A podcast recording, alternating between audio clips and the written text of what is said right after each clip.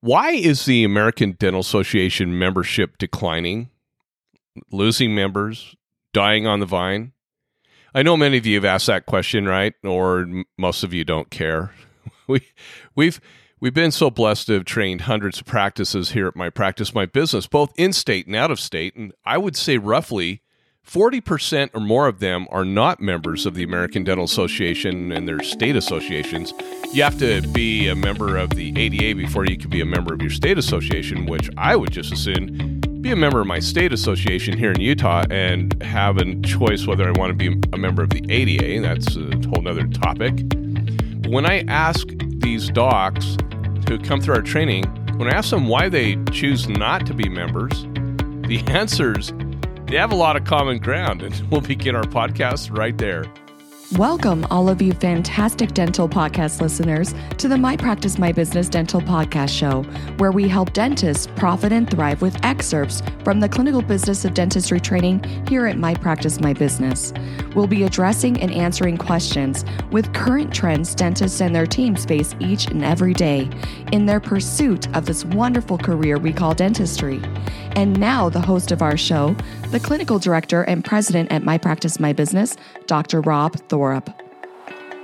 In our UDA action publication here in Utah, our Utah Dental Association president elect wrote an article on this very topic. He said, quote, there are currently about 211,000 active licensed dentists in the United States. Of those, approximately 125,000 or 59% are dues paying members of the ADA. Just five short years ago, that number was 63%. And for the past two years, membership has dropped by almost 2% per year. This is not a good trend, and if it continues, will put us at below 50% membership in less than five years. The author, end of quote right there.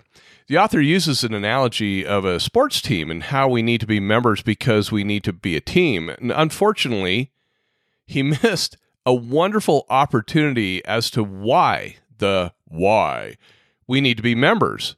And the answer to membership for Utah dentists is sitting right on the UDA website. And I bet they have no idea it's right there. I bet most members have gosh, I'd probably say almost every member has never read it.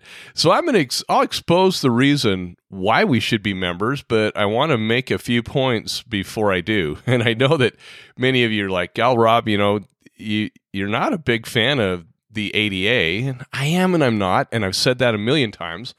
I'm a member and the ADA does do some wonderful things. They've certainly helped us out with our law that we passed here in Utah, and they've helped out a lot of other states uh, with uh, pursuing lawsuits against Delta Dental and stuff like that. You know, but it's like ugh, they just miss it all the time.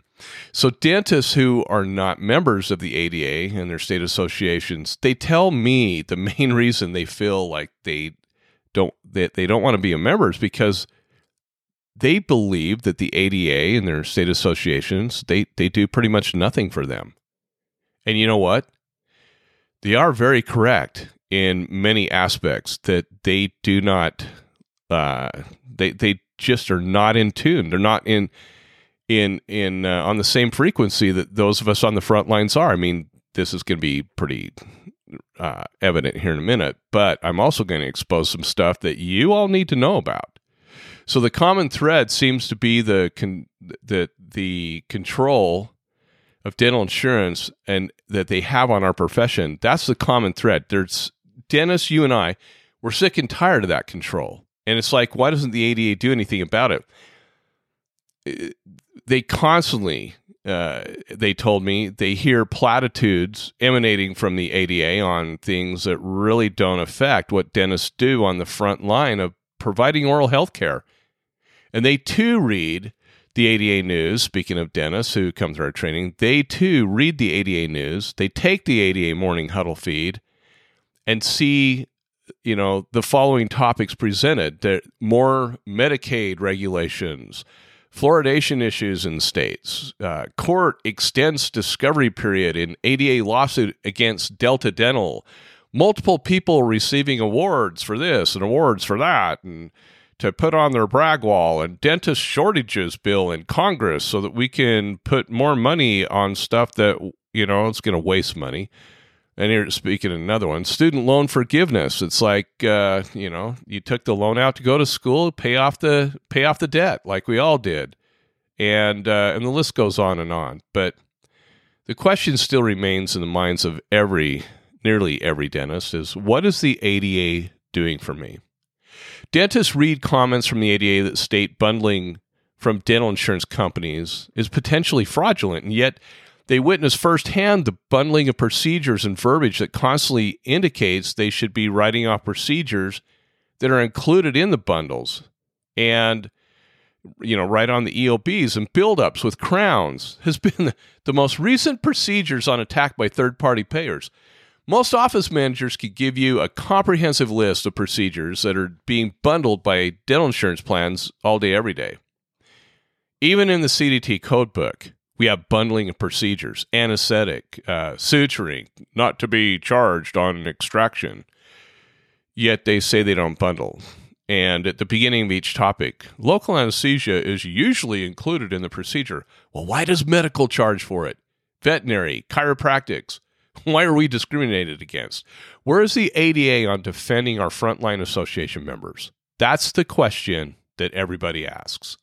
Other topics include downcoding and non billable uh, procedures to the patient, along with, with bundling of legitimate procedures that you and I perform and expect to be paid for.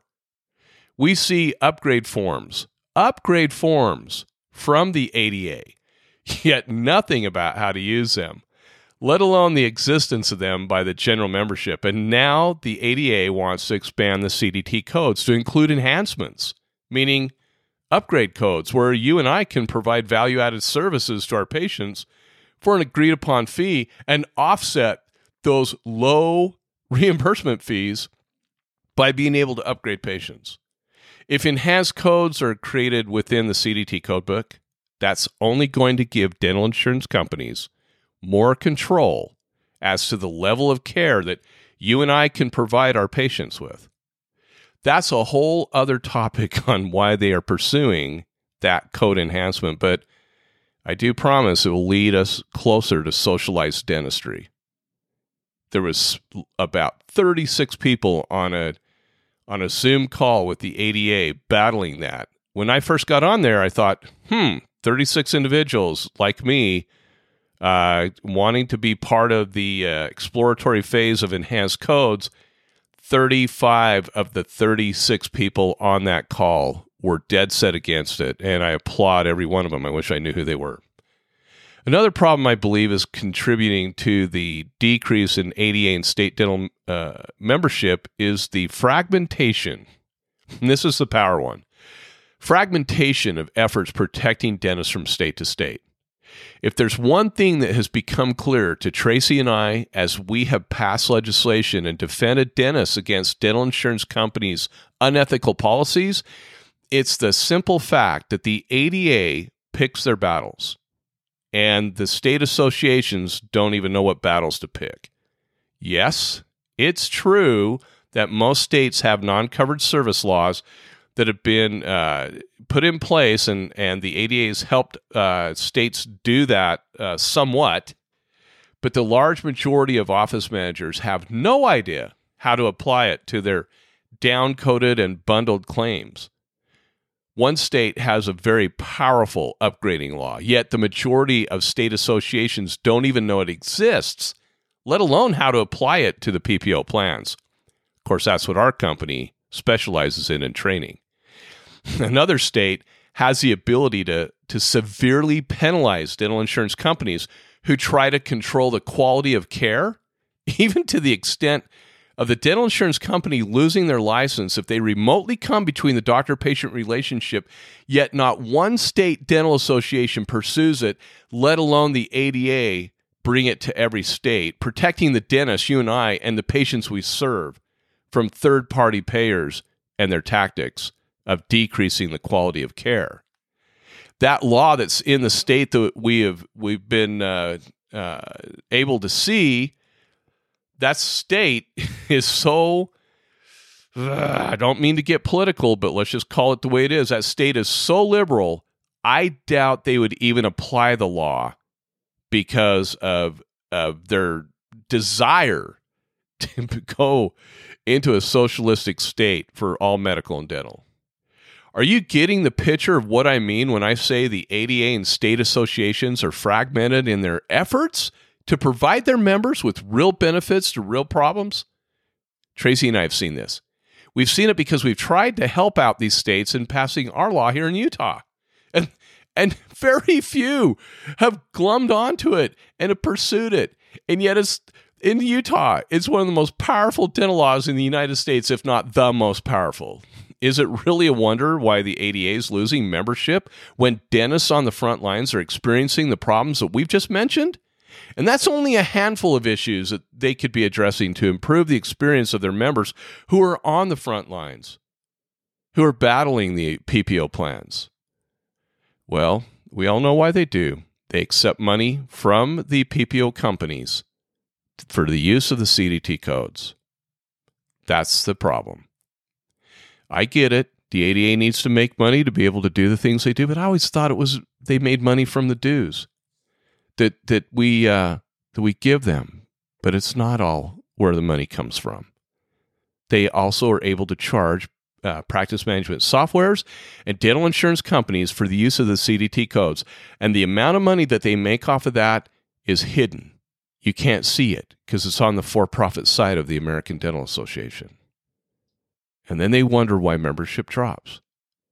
Well, let's circle back to the missed opportunity of the Utah Dental Association, uh, Utah Dental Association article that was written by our president elect as to why we should be members of the ADA. Not, you know, bless his heart, he wrote a good article and it was very, uh, you know, caught my attention right off the bat. But I wish he would have changed up the premise, which is where I'm going to go to right now. He's correct in that we all need to be members. Make no mistake about it, because we're stronger being members than not. But not just paying members.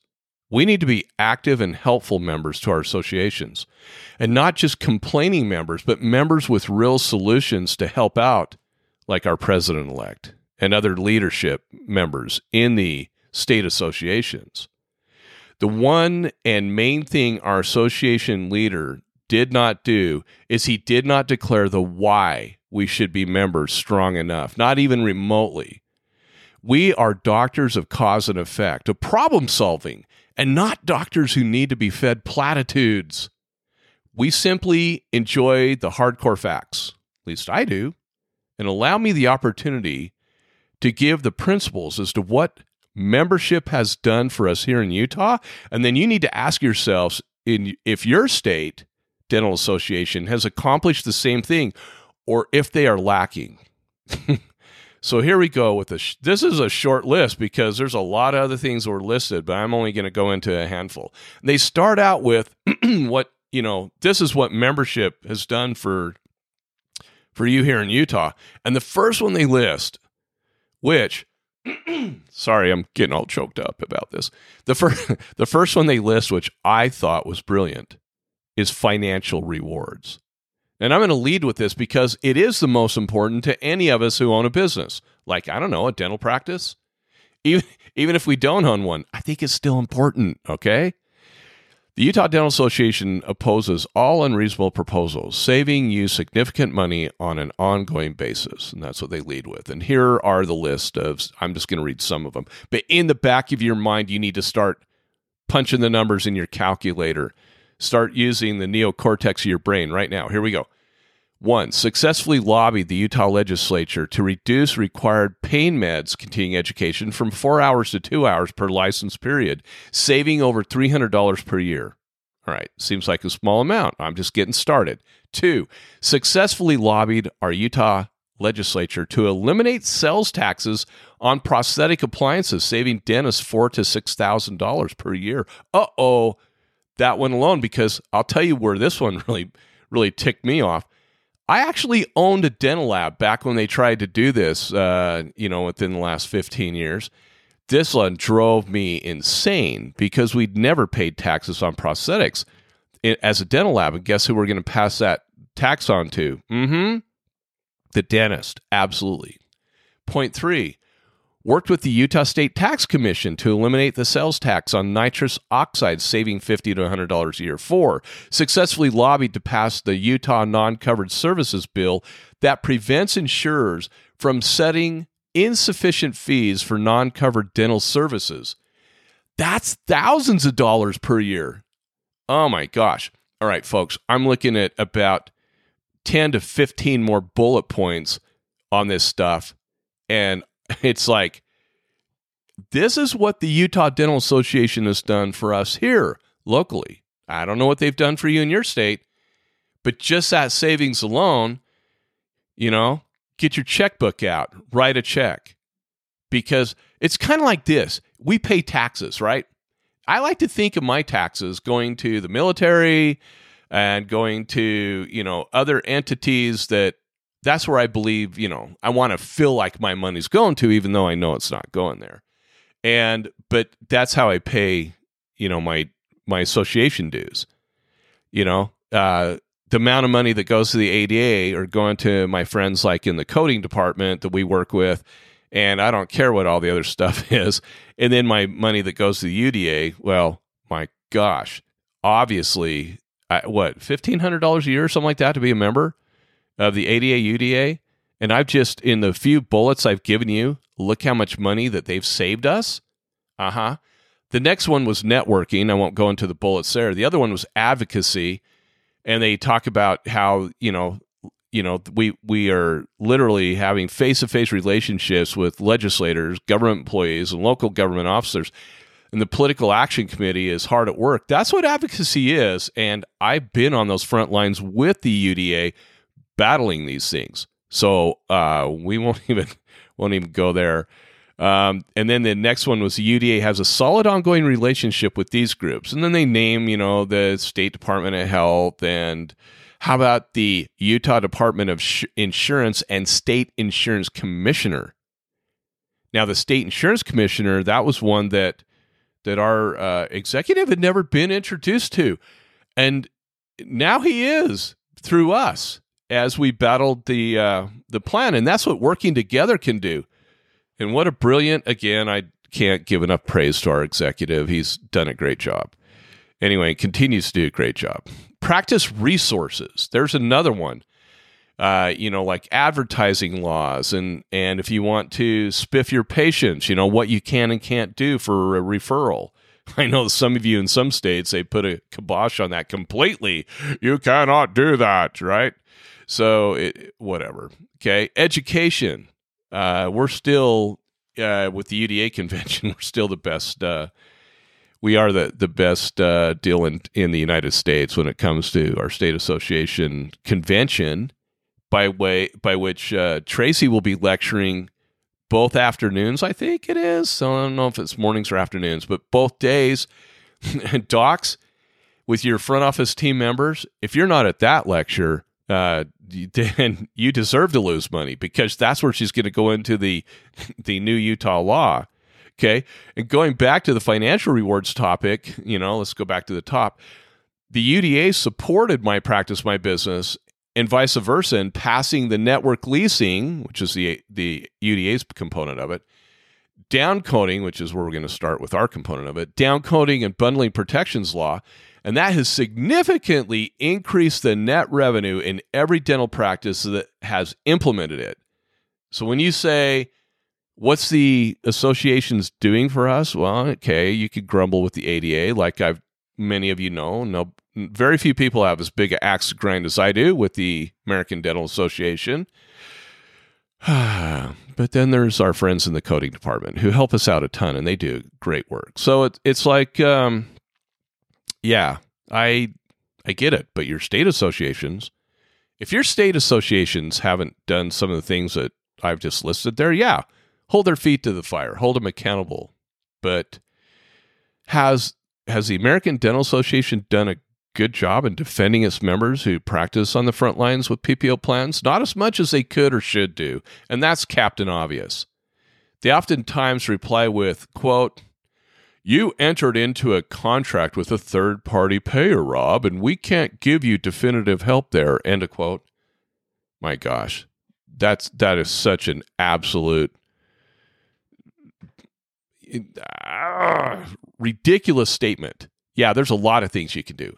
It's almost like they think we can be fee for service in a PPO inundated world. Uh, that's such a disconnect uh, with the ADA and most dental state associations. And that's what upsets dentists to the point of not being a member.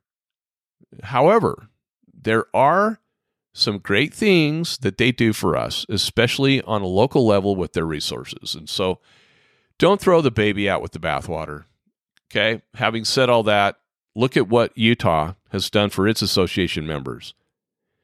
The return on investment is remarkable, absolutely remarkable. And this is what the UDA leadership needs to bring to the attention of its members and non members, especially. This is what members and non members alike need to hear and understand. And this, folks, is exactly why I'm usually proud to be an ADA UDA member. I'm always proud to be a UDA member, especially a UDA member alone. And that's the story that needs to be told. And I hope they start telling that story. I hope they listen to this podcast and go, oh my gosh, we did. We missed the boat. And uh, maybe we should have Rob write articles for us. No, I don't want to do that. Anyway, I really appreciate y'all being here. And uh, you know what? 2023, uh, maybe you should reconsider if you're not a member of the ADA and, UD, and your state association. And maybe you should relook at it because the return on investment is wonderful. And all of you non members, stop uh, holding the coattails of those of us that are members. You need to join. We need to be a force to be reckoned with and not do what medical did. Medical, unbelievable what happened to their membership. And look at what's happened to medicine. Is that what we want to have happen to dentistry? I don't think so. Be a member. I appreciate you listening to this podcast. And I hope you all have a fantastic day. Thank you for being with us today. Since 2006, My Practice My Business has been teaching dentists and their teams business skills, dental insurance contractual protocols, and state laws governing how to profitably bill patients fairly for the need based services they provide. What's more, we guarantee our training unlike other dental consulting companies in the industry. Simply stated, if you don't increase your net revenue, we don't get paid. We call it dental consulting the way it should be. We believe there has never been a more important time than now for dentists to experience and implement our key methods, knowledge, and business training within their dental practices.